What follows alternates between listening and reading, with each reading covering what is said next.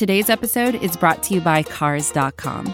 With over 2 million vehicles and 50,000 more added every day, Cars.com will match you with the perfect car for you, your budget, your life, your style. And if you're ready to say goodbye to your current car, Cars.com will get you an instant offer to cash it in. Just start by entering your license plate and get matched with a local dealer who will write you the check.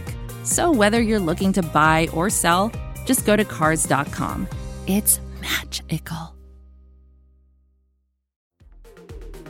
The following segment is from Monday, Football Monday, on the SB Nation NFL Show, where we're discussing your favorite team. Subscribe to the SB Nation NFL Show to make sure you don't miss conversations like this one. A, a similarly open thing, Pete, and part of this was was what unfolded yesterday is MVP. You know, we, we entered week nine, yeah. Matthew Stafford in the MVP contention, Dak Prescott in the MVP contention. I think right now, I mean, I is it Lamar Jackson? I mean, if, if, you had to pick one person, you know what I mean? It's it's difficult. Like yesterday threw some of this stuff into a weird, you know, kind of mixture. I think it has to be Lamar because as we're talking about, there's just been inconsistency across the board. Lamar included in that, but I don't know. I look at the Ravens and what they've been able to do and some of the wins that they've had, and even mm-hmm. winning like yesterday, as we're going to discuss the injury list is so long, and the Ravens still seem like one of the better teams in the AFC, and that just wouldn't be possible without Lamar. And to me, that's the definition of value, right? So I I I lean Lamar at this point, but could go a lot of different ways. Eh, you know, I I hate to be the one to say this, but why not Tom Brady either in in that mm. mix? I, I think that he he could. I, I saw a fantasy note that even after his bye, he's still the number one fantasy quarterback of the NFL season at the ripe age of 44. So Brady's in that mix as well. But mm-hmm. you mentioned them, Pete. Let's go to the charm City. The Baltimore Ravens victorious again in overtime. The Minnesota Vikings coming off of the embarrassing loss last week on Sunday Night Football. Really, I think impressed a lot of people in this game. The final score 34 to 31. Baltimore gets to 6 and 2. Minnesota falls to 3 and 5 through 8 games so far this season.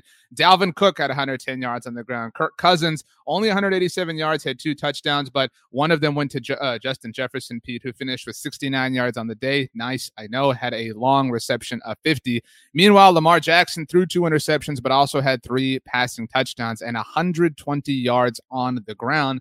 If there is a team in the NFL that is uh, that can handle adversity, it is seemingly Baltimore. I mean, they find a way no matter what. I mean, when when the bullets are flying, when chaos is ensuing, the Ravens seem to know how to handle it better than anybody else. Yeah, you have two of those types of teams in the same division because I think the Steelers are like that as well. Everyone wants to keep writing off Pittsburgh, but they seem to still be hanging around when it comes to mm-hmm. being in, in playoff contention. And yeah, you have a Ravens team. If you were watching this game, and I, I watched a bit of it because the Chiefs had the late game, so I just was kind of free and and, bragger and to do well. I prefer noon games, but that's besides the point. But I was watching a bit of this game, and and what's maddening, I think, if you're a Minnesota fan, Everything?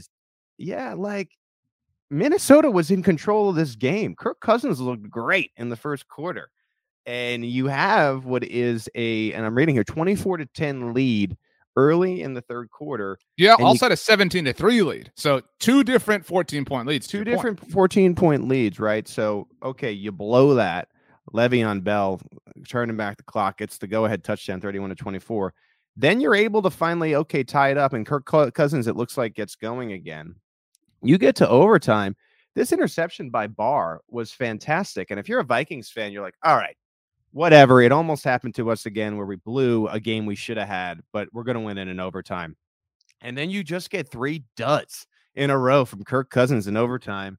And it is a point I've made time and time again. And, and, and it's maddening if you're a Minnesota fan. It's like, you are just living in this in between space. You're not bad enough to maybe go in a direction of of changing the franchise with the quarterback. Kirk Cousins is good sometimes and really bad other times. This is the same year, no offense, RJ, that he lost to a, a quarterback named Cooper Rush with the whole world watching. I, I think at a certain point, you got to say to yourself, all right, we've had too many years in a row of what has just been mediocre, middling football. We need to move on from Kirk Cousins. We need to move on from Zimmer and, and you continue to let this thing spiral. And, and, and it's a shame, really, because they were in a position multiple times where they should have won this football game. And then I just love the relentlessness that is uh, Lamar Jackson and what he's able to do. By the way, Justin Tucker, who made the game winning field goal, a 36 yarder, it was his 18th of his career. Uh, he has made 53 consecutive field goals in the fourth quarter or overtime. I know we don't really respect kickers in this league, and and I don't like the fact that it's a completely different game in a sense. I've complained about that multiple times before, but it still matters the third phase, and sometimes that's the difference. And Tucker seems like the best to ever do it, if not right there. So uh, congratulations to him as well. You can hear the rest of this conversation by subscribing to the SB Nation NFL show wherever you get your podcasts.